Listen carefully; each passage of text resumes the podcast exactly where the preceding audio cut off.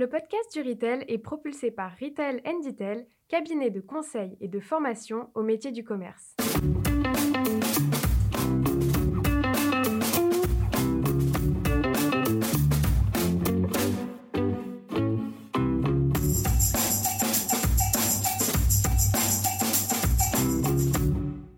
Aujourd'hui, j'ai le plaisir de recevoir Jean-Pierre Champion, directeur général de la coopérative Chris Group.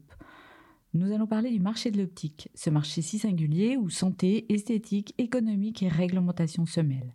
Avec Jean-Pierre, nous découvrirons un marché résilient en cette période d'inflation dans lequel Chris Group, leader du marché, a fait le choix de la relocalisation en France de ses verres fabriqués dans son usine à sa marque. Chris Group qui a également réussi sa diversification dans l'audition. L'optique est un marché qui résiste au e-commerce, mais dont les parcours clients se digitalisent avec la prise de rendez-vous, le click and collect, le visagisme et bientôt peut-être la télémédecine pour faire face à la pénurie d'ophtalmologistes. Nous parlerons également de cette merveilleuse innovation pour freiner la myopie des enfants. Et enfin, Jean-Pierre partagera sa vision passionnante de la gouvernance si particulière de la coopérative participative, exigeante, démocratique, avec un engagement des entrepreneurs plus agile et une vision plus long terme de la lifetime value du client. Bonne écoute. Bonjour Jean-Pierre, je suis ravie de vous recevoir dans le podcast retail. Euh, j'ai eu la chance de travailler avec vous chez Chris il y a quelques années et j'ai eu envie de vous interviewer pour faire un point sur ce marché si particulier qu'est le marché de l'optique. Euh, l'optique est un marché particulier aussi à cause des lunettes et j'ai eu envie de voir si les lunettes et l'optique répondaient aux mêmes tendances que les autres types de distribution. Mais avant de commencer, euh, Jean-Pierre, est-ce que vous voulez bien vous présenter et puis présenter Chris en quelques mots? D'abord, bonjour Sylvain, euh, je suis heureux de vous retrouver. Je garde un très bon souvenir de vous. Donc, je suis arrivé dans cette entreprise il y a une dizaine d'années. Chris Group est un groupe coopératif. Euh, donc, il est euh, euh, détenu par ce qu'on appelle les associés, qui eux-mêmes possèdent les magasins et sont les managers de leurs équipes. ce groupe réalise un, chiffre d'affaires global d'un milliard 300 millions et a la particularité, au-delà des 1500 magasins, qui émaille le territoire, de détenir une usine de fabrication de verre.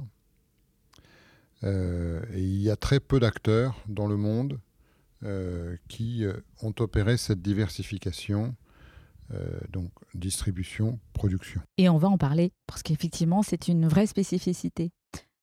pour entamer cette interview sur l'optique, une première question. Comment se porte le marché de l'optique en 2022 sachant que bon nombre de marchés sont un peu secoués quand même avec ce début d'année. Le marché euh, de l'optique euh, en 2022 par rapport à, l'année de référence qui reste pour nous 2019 euh, est en légère croissance, entre un demi-point et un point. et, et, Chris Group réalise une croissance, alors un magasin constant, hein, de 4%. Et si on revient un peu plus dans l'historique, en fait, euh, l'année 2021 euh, a été euh, particulièrement positive. Est-ce que vous pouvez nous en parler, nous dire aussi peut-être comment Chris a vécu cette crise du Covid Ce que vous, vous avez inventé et innové en 2020 2020 a été effectivement une année tout à fait particulière puisque nous avons été dans l'obligation de fermer nos magasins pendant deux mois. Donc la baisse du chiffre d'affaires sur l'ensemble de l'année euh, a été contenue euh, à moins de 10% de baisse. Euh, évidemment, la fin de l'année a été conduite sur les chapeaux de roue pour rattraper ces deux mois de chiffre d'affaires qui pèsent sur notre marché un peu moins de 20%. Donc, évidemment, toutes les personnes du siège euh, ont été mises en télétravail, l'usine a été euh, arrêtée et euh, les salariés de l'usine mis en chômage technique, les magasins évidemment en chômage technique également. le site internet a continué de fonctionner évidemment, il a d'ailleurs particulièrement performé. Alors, qu'est-ce qu'on a fait? Qu'est-ce qu'on a fait pendant cette période? Ben, On s'est préparé à la réouverture. et en particulier, je vais prendre un exemple très concret. Euh, on s'est préparé euh, à une réouverture avec un protocole sanitaire très strict.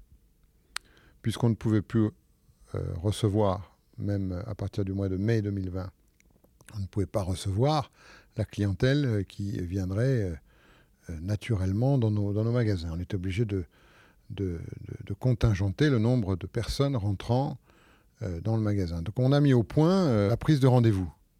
Alors la prise de rendez-vous, euh, on s'est rapproché d'une société qui s'appelle Calendoc. On travaille depuis également avec Doctolib, bien sûr. mais on a démarré avec cette, cette petite société et donc on a développé les, applications nous permettant la prise de rendez-vous en ligne et la prise de rendez-vous euh, par téléphone également à l'initiative euh, du client qui euh, donc choisissait son créneau avec, avec l'opticien. Et c'est par cette prise de rendez-vous qu'on a finalement sauvé l'année. parce qu'on s'est rendu compte d'une chose qu'on n'avait pas prévue, il faut rester modeste, dans le retail, on pensait que la meilleure façon de faire du commerce, c'était d'être capable de recevoir un flux non planifié de clients, euh, donc un flux avec une bonne partie d'impulsion. Et on s'est rendu compte que euh, si on proposait aux clients d'organiser euh, sur un créneau particulier une prise de rendez-vous, ben, le client en était très heureux. Contrairement à ce qu'on aurait pu penser, bien que français, il, était, il était très ponctuel.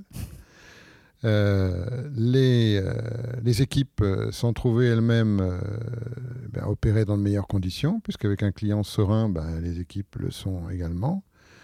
et donc, on est arrivé à des gains de productivité alors qu'on avait 80% ben, des équipes, et on avait moins de 100% du trafic habituel. Et malgré tout cela, euh, on a réussi euh, à dépasser les objectifs habituels. Est-ce à dire que le rendez-vous est devenu une habitude aujourd'hui et que encore des clients prennent rendez-vous? Alors, une habitude qui s'entretient. Euh, parce qu'évidemment, la tentation des clients aujourd'hui, c'est de revenir au régime ancien. Mais heureusement, beaucoup de clients ont gardé le bon souvenir de, ces rendez-vous et on essaye de l'entretenir on s'est ouvert, comme je le disais tout à l'heure, à, Doctolib. Donc on a aujourd'hui deux applications pour euh, faire fonctionner euh, euh, ce, mode opératoire. Et on a à peu près 50% de nos ventes,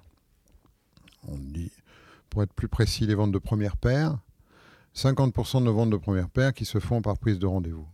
et on essaye de maintenir, de maintenir ce chiffre, encore une fois, qui euh, contente le client euh, euh, et, nous permet d'opérer dans de très bonnes conditions et d'organiser la semaine.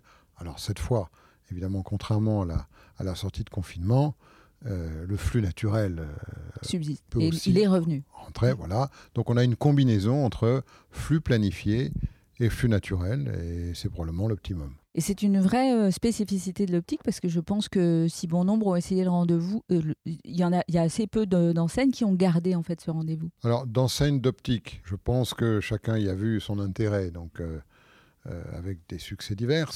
et effectivement, dans d'autres secteurs du retail, je ne crois pas que cela se prête autant que dans nos métiers, puisqu'on a un métier de santé un métier de commerce.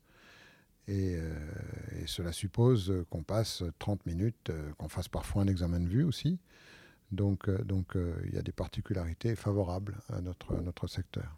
Mais c'était une, une best practice qui existait en Angleterre.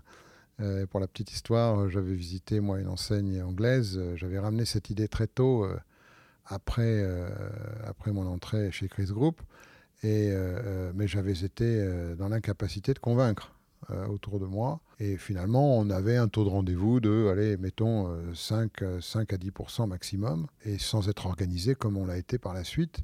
Et dès qu'on a pu s'organiser euh, avec, encore une fois, une application développée selon nos besoins spécifiques, ben, on est passé rapidement à quasiment 80% en sortie de crise et aujourd'hui 50%. Alors pour revenir à 2022, euh, un des phénomènes majeurs dont on parle beaucoup, euh, j'allais dire chez les Français et dans les médias, c'est l'inflation. Comment l'optique est touchée par l'inflation? J'ai imaginé que le prix de l'énergie avait forcément un impact sur le prix du verre. mais peut-être pas seulement sur le prix des verres. Alors, on est touché à double titre. On est touché en tant qu'industriel et on est touché en tant que distributeur. Alors, en tant qu'industriel, bah, vous prenez un exemple euh, très symbolique mais euh, réel. Euh, nos coûts d'électricité ont été multipliés par 3 entre 2019 et 2023, puisque je vais prendre maintenant la, la réalité 2023. Donc un volume constant, euh, on paie trois fois plus cher l'électricité. Donc euh, ça se chiffre en millions d'euros d'écart. Bon. Donc euh, naturellement, les industriels, je ne parle que de cette hausse de coûts, mais les matières augmentent, les temps de transport aussi, donc les coûts de transport par voie de conséquence. donc l'ensemble des coûts augmente. Alors en tant qu'industriel, quelle est notre obsession? Et puis ensuite je viendrai à la partie distribution. Euh, euh, bah, notre obsession, c'est de regagner en gain de productivité ce que l'inflation nous fait perdre. Voilà, c'est pas plus compliqué que ça. Et c'est possible. Et c'est possible euh, de différentes façons. D'abord en investissant. Alors ça tombe bien parce qu'en sortie de Covid, on a lancé un plan Marshall de 50 millions d'euros, dont une partie en investissement industriel. Et cet investissement industriel va nous permettre euh, d'accroître la capacité de production, de moderniser nos machines et par conséquent d'augmenter la productivité, qui ne se réduit pas évidemment euh, euh, à la surface ni aux machines, mais qui dépend aussi de la, de la volonté des hommes et de la manière dont les process sont optimisés. Mais donc on est, on est confiant dans le fait qu'une usine doit être capable de gagner 5% de productivité tous les ans. Donc en gagnant 5% de productivité tous les ans, euh, on a une chance euh, de, compenser euh, l'inflation. C'est ce qu'on va faire en 2023. Je ne peux pas vous dire pour 2024, 2025, 2026 parce qu'on n'a pas évidemment la, visibilité des taux d'inflation pour ces époques, mais pour 2023, nous n'augmenterons pas, nous baisserons même les coûts de, de, nos verres. Donc nos opticiens euh, qui achètent euh, les verres à notre, euh, usine les paieront moins cher que l'année d'avant grâce aux efforts qu'on a pu réaliser et également grâce au renouvellement d'un partenariat industriel avec un fabricant japonais qui s'appelle Oya, avec lequel on a également travaillé à faire que l'inflation ne coûte en 2023 rien à nos associés et donc à vos clients? Alors, avant d'arriver à nos clients, euh, je vais faire un petit passage par la distribution. Puisque entre le producteur et le client, il y a le distributeur. Donc, le distributeur, euh, nous sommes donc dans un monde coopératif avec un certain degré de liberté. Donc, euh, les associés peuvent acheter les verres que fabrique leur coopérative ou décider d'acheter leurs verres à d'autres verriers concurrents d'une autre et néanmoins partenaires, puisque encore une fois, nos associés peuvent y avoir recours. Donc, euh, euh, selon euh, là où nos associés achètent leurs verres, eh bien l'inflation est diversement reflétée. Je vous ai parlé du cas de Chris Group, mais bah, pour d'autres verriers, évidemment, ça n'est pas nécessairement la même chose. Et puis il y a les montures. Alors là, les montures, c'est beaucoup plus compliqué. la majorité des fabricants, pour ne pas dire la quasi-totalité, quasi euh, sont dans l'obligation de refléter euh, des hausses de tarifs. Euh, alors comme nous ne sommes pas fabricants de montures, nous ne sommes que fabricants de verre, nous sommes obligés, dans un grand nombre de cas, de refléter ces hausses. Bon. Mais le groupe, et ça c'est un peu sa stratégie, se réserve évidemment la possibilité sur certaines marques de montures euh, de gommer l'écart. Et en particulier, vous avez des, marques euh, propres euh, à Chris et aux autres enseignes. Donc, votre stratégie de prix sur ces marques propres de monture, elle est identique à celle de, des verres, c'est-à-dire que vous voulez gommer l'inflation, entre guillemets? Alors, nous ne le pouvons pas même si nous le voulions, euh, puisque euh, même si ce sont nos marques propres, nous ne les fabriquons pas nous-mêmes et donc nous sommes soumis aux, hausses de coûts subies par les industriels qui nous les fabriquent. Donc sur les marques propres, euh, on a à peu près le même régime que pour les, autres marques en général. Mais on se donnera la possibilité sur certaines grandes marques de gommer les effets de l'inflation sur ces marques de monture. Voilà un petit peu notre, notre stratégie. Tout ce qu'on peut faire qui permette d'épargner aux clients les méfaits de, de l'inflation, nous le ferons. Nous le faisons pour les verres. Bah, évidemment, on en a davantage la possibilité puisque nous sommes producteurs et nous le faisons dans une moindre mesure, mais dans une certaine mesure tout de même sur les montures. Donc on peut dire que l'optique finalement sera un, marché relativement épargné par l'inflation en 2023 Nous ferons en sorte que pour Chris Group, euh, les consommateurs euh, qui euh, voudront bien acheter dans nos magasins soient épargnés par l'inflation. Mais je ne peux pas évidemment parler au nom de l'ensemble des concurrents qui ont leur politique différente, respectable et pas toujours évidemment identique à la nôtre. Alors vous en avez déjà parlé, euh, vous avez parlé de Bazinville, de cette usine qui existe depuis 20 ans et de la spécificité de Chris, euh, une coopérative qui fabrique elle-même ses verres. Euh, quelle est la part des verres Chris qui sont vendus d'abord dans les magasins du groupe? Alors 70% des volumes transitent soit par notre usine de Bazinville, soit par les sous-traitants que nous utilisons dans le cadre de notre partenariat industriel. Voilà. Donc marque propre, on va dire, euh, Chris Group, grosso modo 70% des verres. Alors, euh, la plupart des verres, pour ceux qui ne le savent pas, viennent euh, de Chine.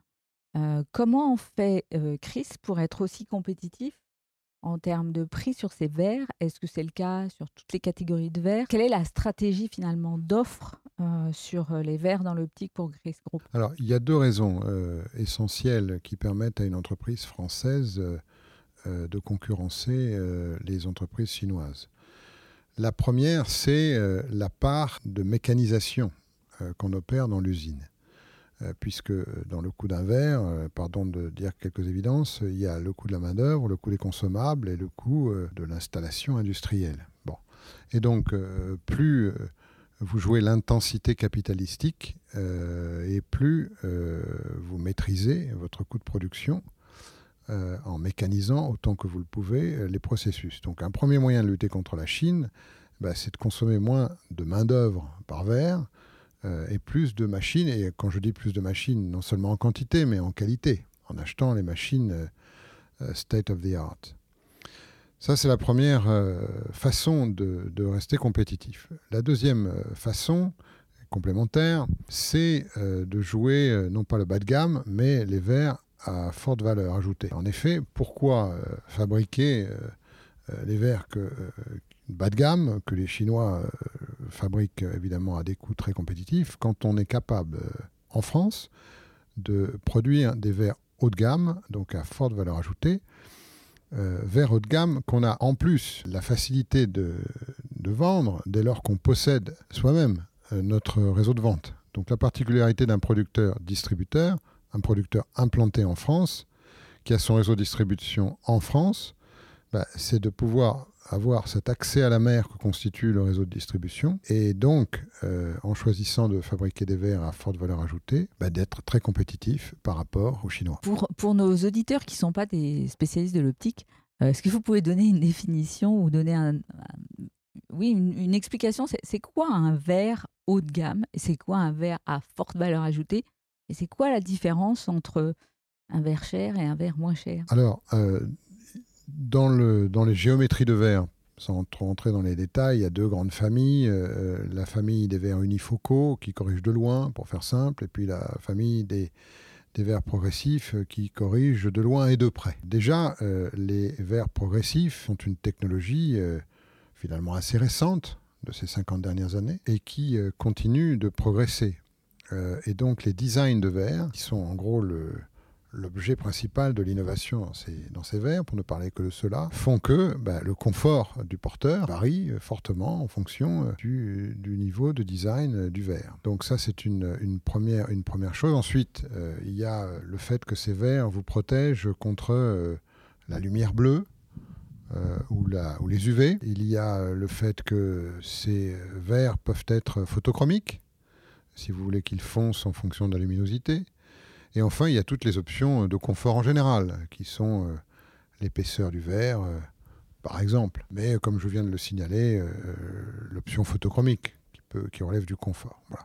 Donc tout ça fait que bah, il y a une innovation extrêmement dynamique en matière de verre, et que bah, entre le verre de base, on va dire un verre unifocal proposé dans le cadre d'un 100% santé par exemple, et puis le verre le plus haut de gamme en progressif, eh bien il y a un monde. Et que chaque verre est unique et complètement personnalisé pour le porteur. Ce qui est important à dire parce qu'on ne s'en rend pas forcément compte tant qu'on n'a pas eu le privilège de porter des lunettes. Oui, vous avez tout à fait raison d'insister sur ce point. Une des particularités de cette industrie, c'est qu'elle relève de ce qu'on appelle le sur-mesure de masse.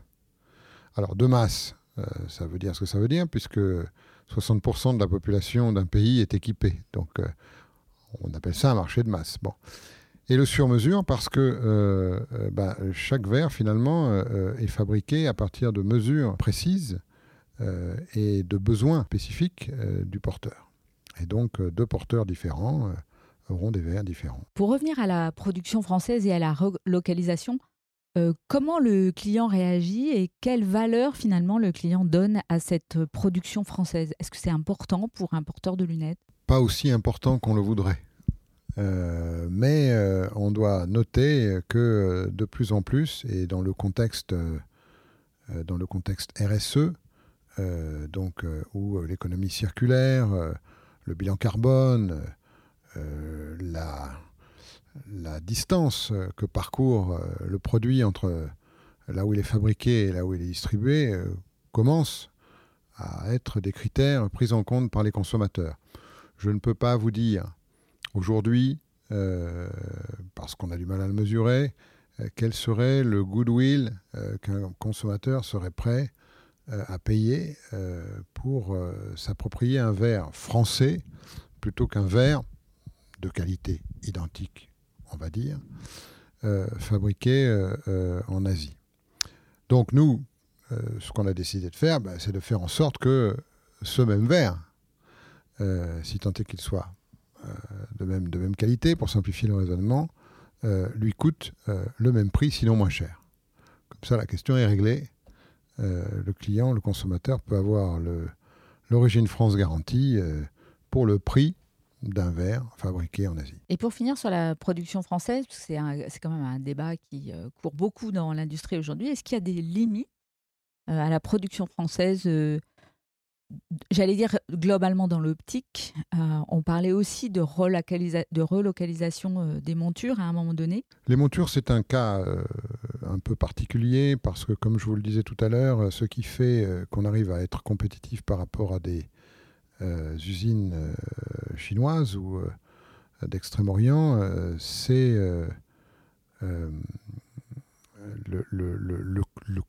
coût de production. Évidemment, le coût de production en France est, plus élevé que dans les autres pays. Et, comme la part de la main-d'œuvre dans la fabrication d'une lunette est bien plus importante qu'elle ne l'est dans un verre, euh, il est plus difficile d'être euh, compétitif sur toute la ligne euh, dans la fabrication de montures en France qu'on ne, l'est pour les verres, qui sont encore une fois un produit plus technique et, qui, et qui autorise une, forte intensité capitalistique. Ceci dit, là encore, la stratégie de la, de la, de la valeur ajoutée est tout à fait appropriée les marques, euh, bah, ça veut dire quelque chose, une marque. Et puis, euh, les Français ont une, une comment dirais-je, une, grande légitimité, euh, pas seulement dans le, dans le luxe, où là, elle est indiscutée, mais également dans, des, dans des produits moins connus, dont les marques sont moins connues, mais dont la, mais dont la qualité, le design font l'admiration de tous les pays. Donc, sur une partie limitée de la production, euh, il est possible, euh, moyennant évidemment des investissements euh, dans le design et dans la marque, de concurrencer nos amis chinois. Très bien. Alors parlons maintenant du marché dans sa spécificité, j'allais dire réglementaire. la réglementation a connu des changements importants ces dernières années. Quelles ont été les conséquences de ces changements? Alors, on a connu euh, évidemment plusieurs vagues de réglementation dans notre industrie, dans notre secteur. J'en retiendrai deux principales. L'émergence des réseaux de soins, la première, et le 100% santé, la seconde. La seconde, d'ailleurs, qui nous touche euh, euh, non seulement au niveau de l'optique, mais au niveau de l'audition, dans des proportions qui sont tout à fait différentes. On y reviendra si ça vous intéresse. Donc les réseaux de soins, bah, ce sont finalement des, entités qui procèdent par appel d'offres, qui ont pour donneur d'ordre des assureurs santé ou des, ou des mutuelles, et qui obtiennent des industriels et des distributeurs les meilleurs prix possibles résultant de ces, de ces appels d'offres.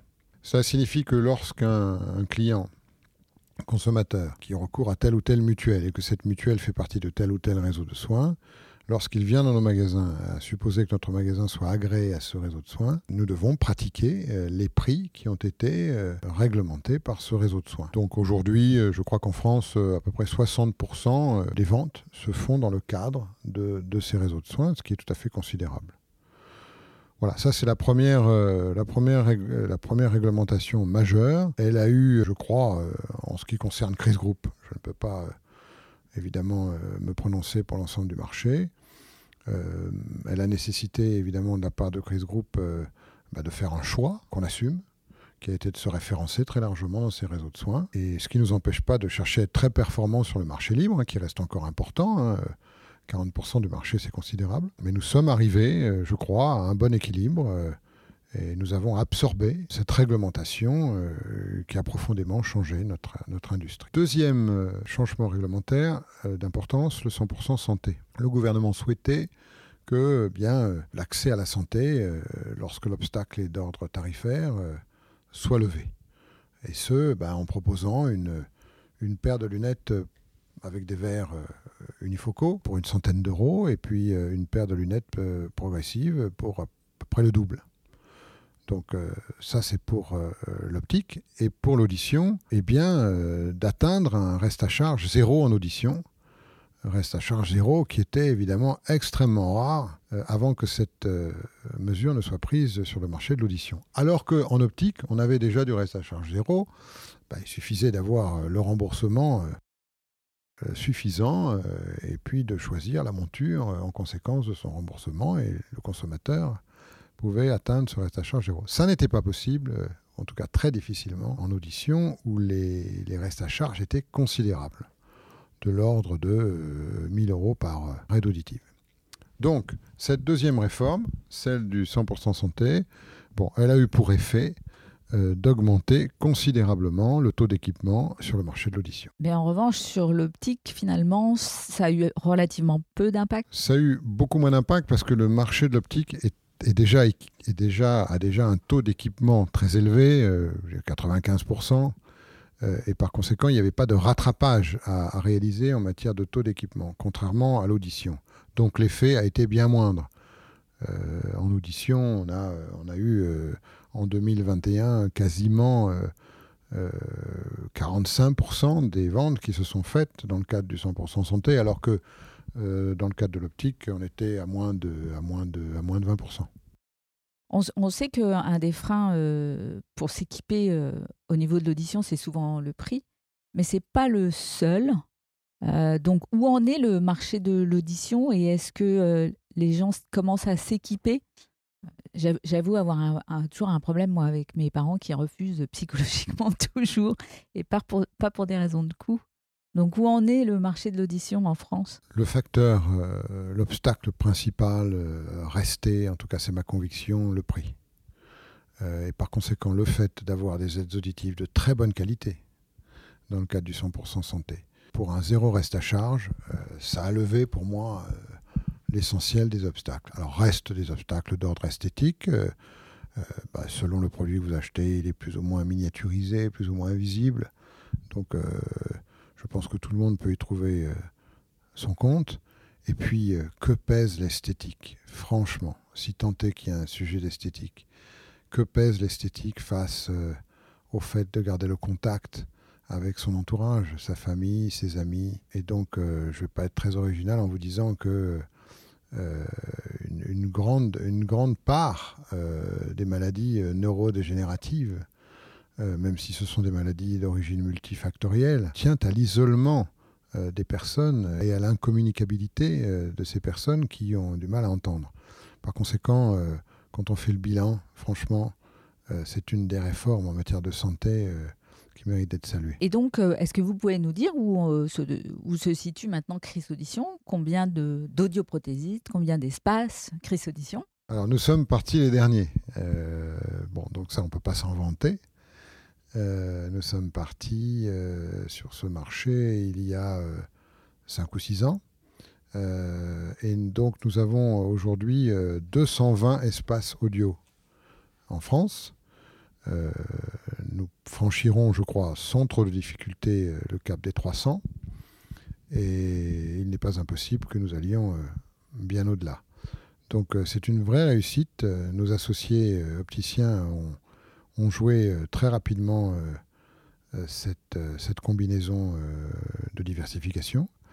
Alors il est vrai que nous, on a choisi une stratégie relativement simple. Elle consiste à dire, dans un magasin d'optique, euh, on a toujours 15 euh, à 30 mètres carrés à consacrer à l'audition.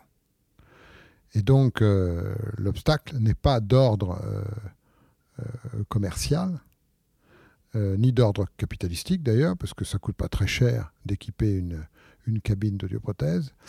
le frein est, dans le recrutement des audioprothésistes, puisqu'il y a un numerus clausus qui empêche euh, le développement de, euh, de ce secteur euh, à hauteur de la demande. En tout cas, depuis que le 100% santé a été lancé, il est bien évident qu'il n'y a pas assez d'audioprothésistes. C'était notre conviction avant, mais alors ça l'est encore plus maintenant, et je pense que c'est la conviction de tout le monde. Il n'y a pas assez d'audioprothésistes aujourd'hui sur ce marché pour répondre à la demande compte tenu du 100% santé. Donc, eh écoutez, nous, nous avons réussi cette diversification, même si nous sommes partis un petit peu plus tard. Ça nous a forcé à choisir une stratégie euh, plutôt orientée euh, primo-accédant, euh, plutôt centrée sur l'accessibilité prix, avec cette synergie qu'on trouve tout à fait intéressante entre l'optique et l'audition, puisqu'il y a la quasi-totalité des porteurs d'audioprothèses qui portent des lunettes, et à partir d'un certain âge, les euh, porteurs de lunettes qui, euh, évidemment, se tournent vers les audioprothèses. Donc, euh, en plus, la marque Chris a une notoriété extrêmement forte, une très bonne image en matière de santé. Donc, la diversification s'est faite dans de très bonnes conditions. On a une centaine d'audioprothésistes aujourd'hui, encore une fois pour un peu plus de 200 espaces audio. Et on parlait tout à l'heure du rendez-vous, c'est sans doute aussi une bonne façon de finalement de pallier au manque d'audioprothésistes Alors le, le rendez-vous, pour le coup, était, une, était un usage euh, dans l'audioprothèse. Euh, on est on n'est pas sur on est un petit peu plus proche. Voilà, on est un petit peu plus proche du cabinet médical. En tout cas, c'était le cas euh, avant que des enseignes comme la nôtre, mais pas seulement la nôtre, remettent un peu de, fun et de, et de commerce dans cette, dans cette industrie, ça reste quand même un marché de patientèle plus que de, plus que de consommateurs, d'où la place du rendez-vous. Alors on a parlé de pénurie ou en tout cas de manque d'audioprothésistes. Euh, il y en a d'autres dont on se plaint beaucoup, c'est euh, le manque d'ophtalmologistes. Euh, est-ce que vous voyez les choses bouger et comment vous imaginez demain, quelles sont les solutions qui peuvent se présenter? On parlait déjà il y a quelques années de téléconsultation. Où est-ce qu'on en est dans l'optique sur ces options possibles? Nous n'avançons pas à la vitesse qui devrait être la nôtre. Chaque enseigne, alors là je, je ne parle pas juste pour euh, Chris Group, chaque enseigne y est allée de son protocole. Chaque protocole ayant euh, sa particularité. Le nôtre a consisté à mettre euh, aux prises, si je puis dire, un futur porteur de lunettes, un opticien, un orthoptiste et un ophtalmologiste l'ophtalmologiste euh, prescrivant à distance, l'orthoptiste procédant à un fond d'œil à une prise de tension, l'opticien, lui, euh, réalisant l'examen de la vue, le tout étant euh, télétransmis à cet ophtalmologiste qui, selon son diagnostic, prescrit des lunettes ou demande au porteur potentiel de se rendre chez un ophtalmologiste parce que il a jugé, cet ophtalmologiste, nécessaire que ce porteur le fasse. Donc ce que vous nous décrivez, c'est que le système existe. C'est un protocole. D'autres euh, enseignes ont inventé d'autres protocoles, tout aussi euh, respectables. Euh, mais force est de constater que on a du mal à percer et que il y a des, il y a des barrières qui viennent essentiellement du monde médical, qui font que bah, on a du mal à mettre, à passer au stade industriel sur des protocoles qui marchent très bien à l'échelle artisanale. On compte sur le fait que euh, la télémédecine, euh, évidemment ayant pris une dimension nouvelle du fait de la crise de, la Covid, finalement tous les corps de métier, pour ne pas dire les syndicats et autres, eh bien, en viennent évidemment à, utiliser les ressources de la technologie pour faire que, bah, d'abord, les ophtalmologistes qui sont formés en 12 ans passent euh, leur temps non pas à prescrire des lunettes, mais à, s'occuper de la santé visuelle de leurs patients, voire à opérer, qui sera un bien meilleur investissement pour eux, un, bien meilleur retour sur investissement pour eux que de, que de, que de faire de la prescription de lunettes. Donc pour l'instant, euh, c'est un peu le statu quo, mais on peut imaginer que demain, ça statu se... Quo et, euh, on espère que ça bougera. En tout cas, euh, la technologie est là, il faut que les volontés des différentes parties soient là. Est-ce que vous pouvez parler aussi un peu de ce qu'on appelle la délégation? Parce que ce n'est pas si connu que ça chez les Français moyens. Bah, la délégation, elle existe de manière réglementaire. Elle a elle a été instituée par exemple par le, par le gouvernement en 2007 euh, selon l'âge du patient, selon euh, l'ancienneté de son ordonnance. Euh, eh bien, l'opticien peut renouveler ses lunettes sans que le, consommateur ou le patient ne passe par la case ophtalmologiste. Ça, c'est un exemple de délégation conditionnelle. La délégation en général, telle que on y aspire, elle consisterait euh, à définir des protocoles précis euh, dans le cadre desquels les ophtalmologistes délégueraient la prescription de lunettes à, à, des opticiens qui seraient dûment formés pour le faire et qui évidemment respecteraient scrupuleusement le protocole imposé par les ophtalmologistes. Mais encore une fois, cette délégation, c'est une des solutions. La télémédecine en est une autre. Euh, qui permettrait de résoudre le problème des, aires médicaux. Le fait que le numerus clausus, qui a prévalu pendant de nombreuses années, euh, soit desserré progressivement fasse que le nombre euh, d'ophtalmologistes augmente. accompagnés qu'ils sont par des orthoptistes, des optométristes, bref, il y a tout un écosystème. Nous n'avons pas de religion particulière, nous, il y a tout un écosystème qui permet que, de faire en sorte qu'un patient n'ait pas trois à six mois d'attente euh, pour avoir une prescription de lunettes. Hein, peu importe euh, le moyen, il y a différentes façons d'y arriver euh, et c'est, je crois, dans l'intérêt, dans l'intérêt général. Alors, je vous propose de rester dans, le, dans l'innovation. moi, il y en a une qui m'a frappée. ce sont les, ces verres qui freinent le développement de la myopie chez les enfants. D'abord parce que ça, touche énormément d'enfants. On parle de 20% des enfants en France. Est-ce que vous pouvez nous en parler? Comment ça marche? Est-ce que ça marche d'ailleurs? Est-ce que c'est valable pour tous les enfants?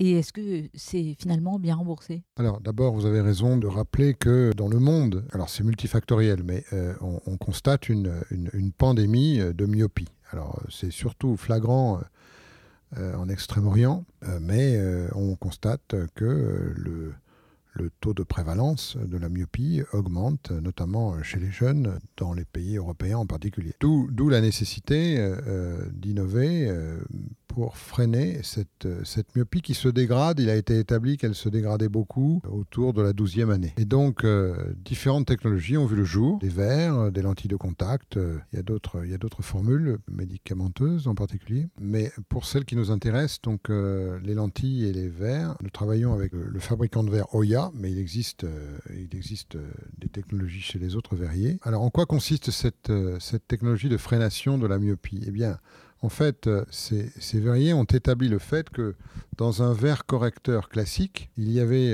une partie centrale qui permettait de, voir de loin, puisqu'on parle de myopie, et puis une partie périphérique qui faisait, ne me demandez pas d'entrer dans les détails, je ne suis pas assez compétent, mais qui faisait que, à l'usage, l'œil du myope s'allongeait. Et c'est cet allongement de l'œil du myope qui euh, constituait le premier facteur de, détérioration et d'accélération de la myopie. Et par conséquent, en changeant cette technologie, ce design autour de la partie centrale du verre, c'est ce qu'on appelle la défocalisation myopique, en changeant cette technologie dans la périphérie du verre, on arrive à réduire cet euh, allongement de l'œil, résultat d'une myopie qui se dégrade et cause d'une myopie qui s'accélère. Et par conséquent, euh, les mesures ont été faites, euh, des papiers très sérieux en sont sortis avec la caution académique, et 60% de freination de myopie, c'est le chiffre qui est annoncé par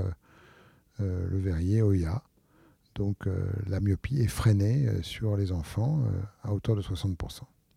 Voilà, donc évidemment, on a relayé auprès des, auprès des ophtalmologistes cette nouvelle technologie, parce que ça ne peut qu'être prescrit euh, que par les ophtalmologistes. Et les enfants, évidemment, euh, euh, c'est une population à risque, et donc il ne s'agit pas de, d'équiper des enfants. ça ne peut qu'être sur l'ordre et la, et, la, recommandation et la prescription d'un ophtalmologiste. D'autres verriers ont, fait le même travail avec des, avec des technologies voisines, des fabricants de contactologie également avec le même, le même principe. Donc ça, ça marche, en tout cas au moins à 60%. Est-ce que, comme c'est un design qui est plus sophistiqué, est-ce que ce sont des verres qui sont plus chers Et est-ce que finalement tous les enfants sont toujours aussi bien remboursés qu'ils ne l'étaient avec des verres euh, plus classiques? Verres plus chers, et sauf erreur de ma part, euh, euh, pas, pas remboursés en totalité. mais là, on a des progrès à faire en référençant ces verres auprès de la sécurité sociale et des mutuelles pour qu'il soit à l'avenir euh, mieux remboursé. En tout cas, une, vraie euh, progression euh, technologique pour ces enfants. autre innovation, une des grandes tendances de la distribution en 2022, c'est le boom de l'économie circulaire. En particulier avec le développement de l'occasion sur bon nombre de catégories, mais aussi de la location. Alors pour l'instant, ça semble assez peu toucher l'optique, même si j'ai découvert Cycli, j'imagine que vous connaissez Cycli, euh, qui est une marketplace de lunettes d'occasion et qui, propose de mettre des verres à la vue sur ces lunettes.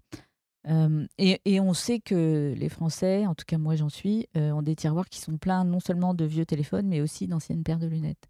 Alors quelle est votre vision de ces tendances dans l'avenir? Quelle est aussi la position du groupe, à la fois sur de l'occasion, sur de la location et sur du recyclage d'ailleurs Alors je vais commencer par la location. Donc euh, notre groupe a mis au point euh, un financement par mensualité entre 12 et 24 mois de sa paire de lunettes. Donc euh, ça, c'est une innovation pour notre marché, parce qu'évidemment, il y a d'autres secteurs du retail où le financement, ou la, location ou l'abonnement, ça porte différents noms, sont, sont, déjà à l'œuvre. Mais on s'est dit que euh, la lunette euh, était probablement, c'est un produit qui vaut 450 euh, euros en moyenne, était, un, était un, produit qui se, qui se finançait dans la durée, pas seulement en 3 mois, mais encore une fois sur 12 à 24 mois et en période d'inflation, ça peut prendre tout son sens puisque bah, quand vous divisez le reste à charge par 24, il n'en est que, moins important. Bon. Deuxième sujet, euh, l'occasion. Bon, c'est un sujet sur lequel on n'est pas plus avancé que le, reste du marché, mais qu'on va regarder avec beaucoup d'attention. Euh, alors, j'ai un cas très particulier. Euh, bon, vous me pardonnerez s'il reste symbolique, mais de réutilisation de verres d'occasion. Euh, on a fait entrer, euh, pas plus tard qu'il y a 15 jours, euh, à l'occasion de notre convention, une start-up qui fabrique une monture par impression 3D destinée à un porteur qui vient de casser la sienne tout en ayant sauvé ses verres. Bien. Donc, eh bien, des magasins Chris, en tout cas un certain nombre euh, seront équipés de cette euh, impression 3D permettant euh, à, un patient qui vient de perdre, vient de casser sa monture, eh d'en récupérer une pour un tarif voisin de zéro, tout en montant les verres qu'il avait auparavant. Voilà un bon exemple de récupération de, de, produits d'occasion, dans la mesure où bah, récupérer ces verres, alors qu'auparavant on aurait peut-être décidé de changer de lunettes. Et, vous dites que ça va se faire à l'intérieur du magasin? Oui, oui, l'édition se fait, enfin, l'impression se fait sur une imprimante 3D à l'intérieur du magasin.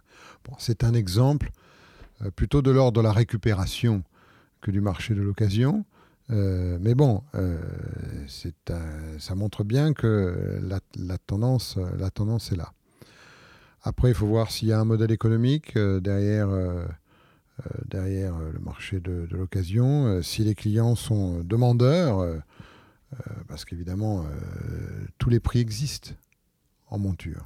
Hein, hein, de, de, de, 30 euros à 450 euros. Donc, euh, il y a quand même un choix extraordinairement euh, large de, produits. Mais je pense que ça peut correspondre à un besoin euh, sociétal. bon, à nous de, démontrer qu'il y, a un marché solvable. C'est vrai que sur le haut de gamme, ça pourrait être tentant parce que là, les restes à charge sont quand même significatifs sur des marques de créateurs. Et les collections ne sont pas aussi différentes euh, que ça. Absolument. Porter des Anne et Valentin qui ont 5 euh, ans, euh, ça peut être intéressant. Ça peut même devenir, comment dirais-je, plus prisé, comme pour certaines marques de montres, que le produit neuf lui-même. Il est vrai que dans l'univers de la montre, c'est que souvent, il n'est pas possible de s'acheter la neuve. Donc, l'occasion n'en a que plus de succès.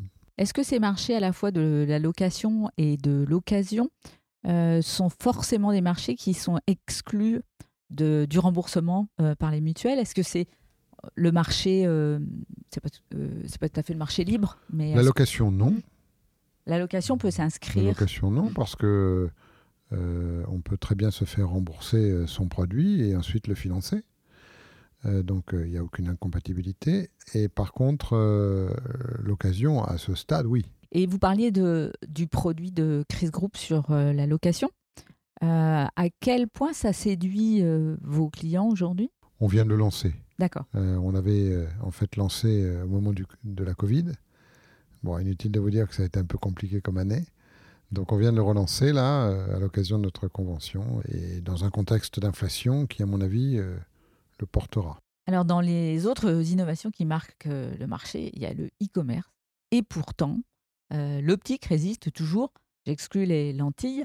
Euh, comment vous voyez l'avenir? Est-ce que euh, si la commande reste en magasin, est-ce que au moins la livraison à domicile se développe? C'est quoi l'avenir du e-commerce dans l'optique? Avant l'e-commerce, il y a l'omnicanalité. Désolé de vous donner des, comment dirais-je, des évidences, mais beaucoup de nos clients ont voulu évidemment qu'on développe le click in store, par exemple, la possibilité de de commander des montures qui ne sont pas en magasin à partir d'un site euh, euh, qui contient un catalogue plus large que celui du magasin. La, livraison euh, à domicile et le, click and collect, surtout le click and collect pour les, lentilles, ça, ça marche très très bien. C'est-à-dire le client achète en ligne ses lentilles et vient dans le magasin récupérer sa boîte de lentilles. Ça, ça marche très très bien. Dans le magasin lui-même, on a de l'omnicanalité au niveau du visagisme, puisqu'on a une application sur iPad qui permet au client de, faire un choix guidé euh, des montures qui lui vont le mieux. Euh, donc on a quand même tout cet univers-là avant de parler d'e-commerce. Et puis il y a l'e-commerce. Encore une fois, vous l'avez rappelé, qui s'est très bien développé pour les lentilles et euh, en ce qui concerne la France, qui s'est beaucoup moins développé en ce qui concerne les lunettes. Pourquoi? Bah, Parce que, en fait, un des facteurs qui font qu'on achète sur Internet, c'est le prix.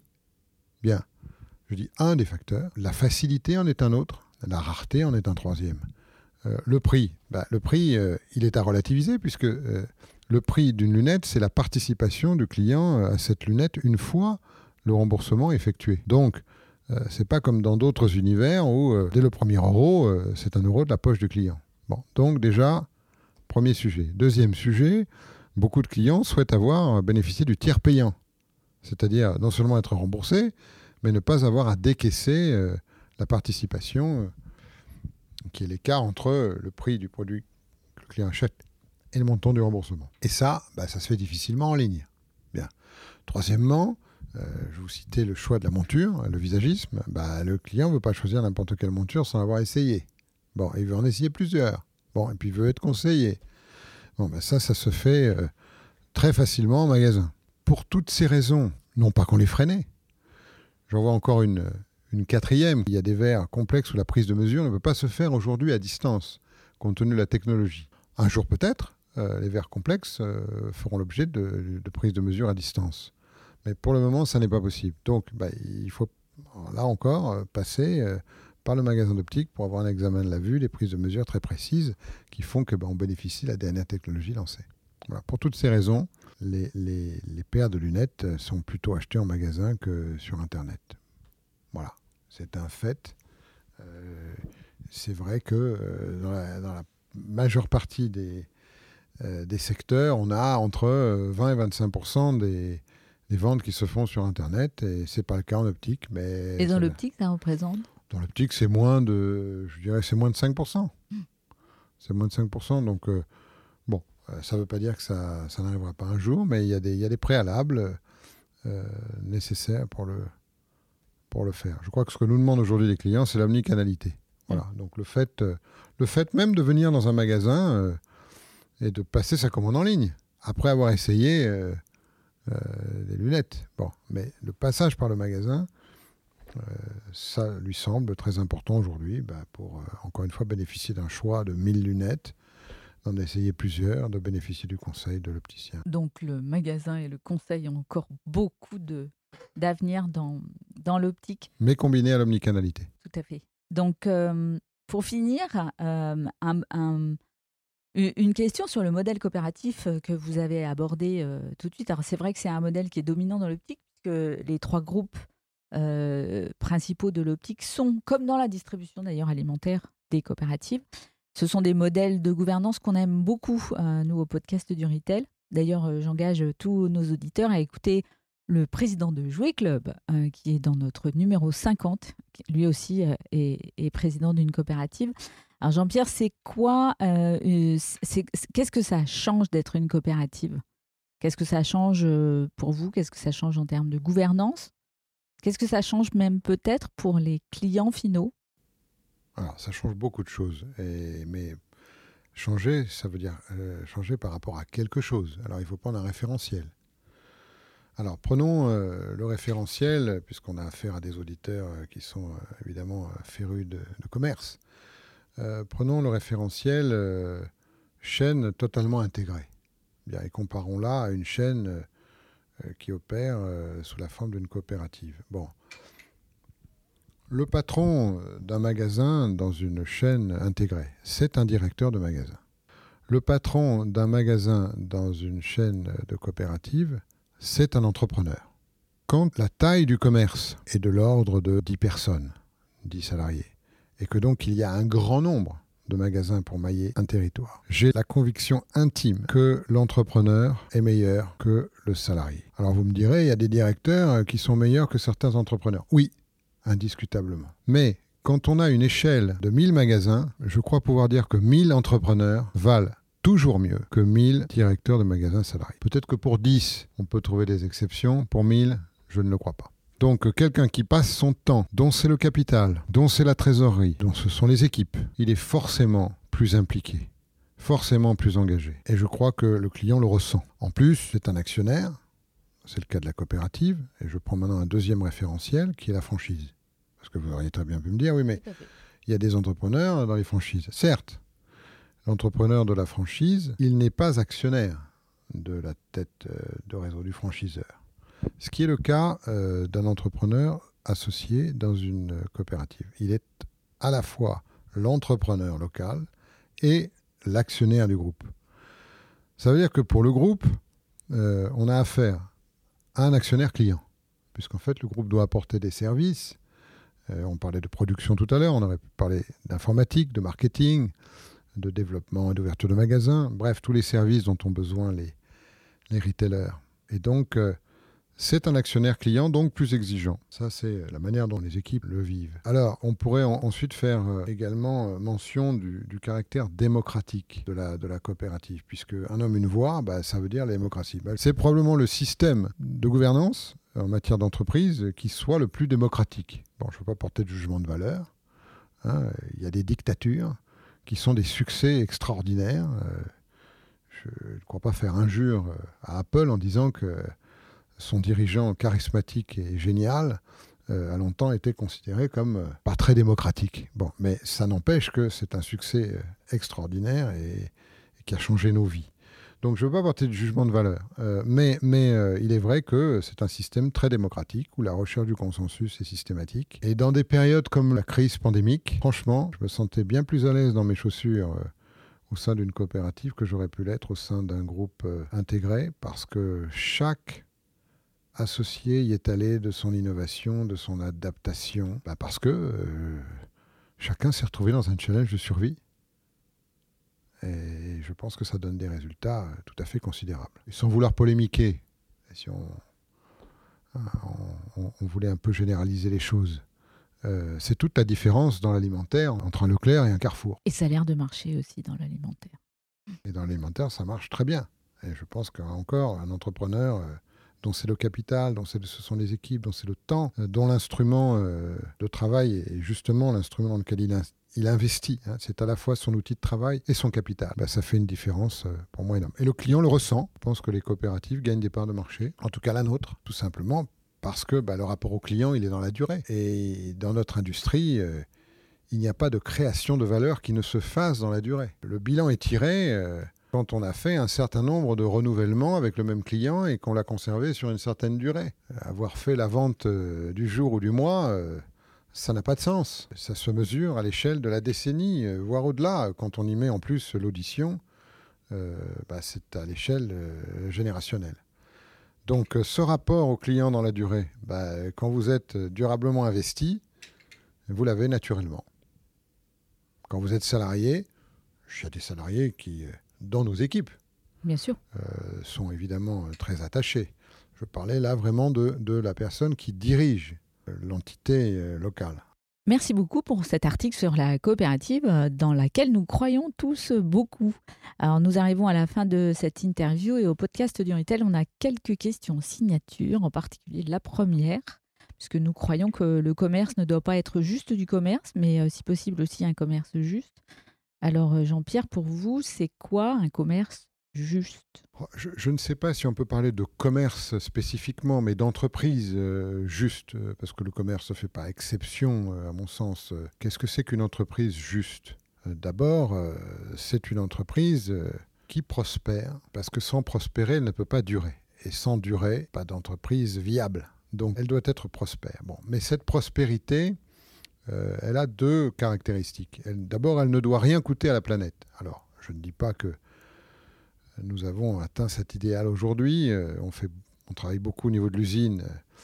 Euh, et on est très avancé, on est un peu moins dans les magasins, mais on va rattraper notre retard sur la dimension RSE. Mais euh, il est évident que demain, une entreprise qui est juste, c'est une entreprise non seulement qui est prospère, mais qui contribue, encore une fois, à la bonne santé de la, de la, de la planète. C'est également une entreprise qui répartit sa valeur de manière juste.